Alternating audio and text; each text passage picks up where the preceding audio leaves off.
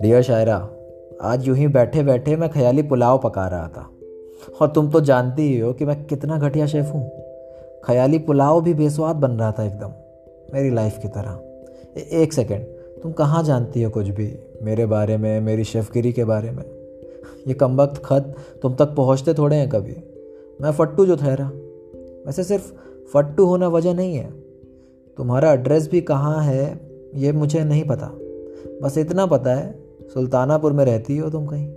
Instagram की geo tagging का इकलौता यही फ़ायदा हुआ है मुझे कि तुम्हारी फ़ोटोज़ को निहारते हुए आधा सुल्तानापुर घूम लिया हुआ है।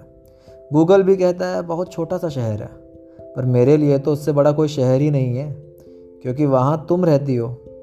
विकीपीडिया पे भी बहुत कुछ नहीं लिखा है तुम्हारे शहर के बारे में बट मुझे कुछ और जानना भी नहीं है। वो कहते हैं ना, कई बार आप किसी शहर के बारे में बस इतना जानते हैं कि वहाँ एक इंसान रहता है जिसे आप बहुत प्यार करते हैं। बस यही है सुल्तानापुर मेरे लिए। खैर कभी कभी मैं सोचता हूँ कि विकीपीडिया पे ऐड कर दूँ इन्फॉर्मेशन कि सुल्ताना शायरा के नाम पे ही शहर का नाम सुल्तानापुर हुआ है। पर फिर नहीं करता हूँ। क्योंकि कुछ फेक न्यूज़ और ट्रिविया अपने तक ही सीमित रखने चाहिए। बाकी व्हाट्सएप फॉरवर्ड्स की तरह वो सारी दुनिया में नहीं बढ़ते। उन पर सिर्फ़ एक मेरा हक होता है। देखा मैं क्या करने लगता हूँ।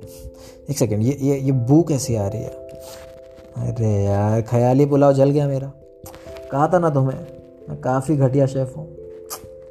एनीवे anyway, अगले खत में ना कुछ ढंग का लिखूँगा पक्का। पकाऊँगा नहीं। तुम्हारा शायर पवन।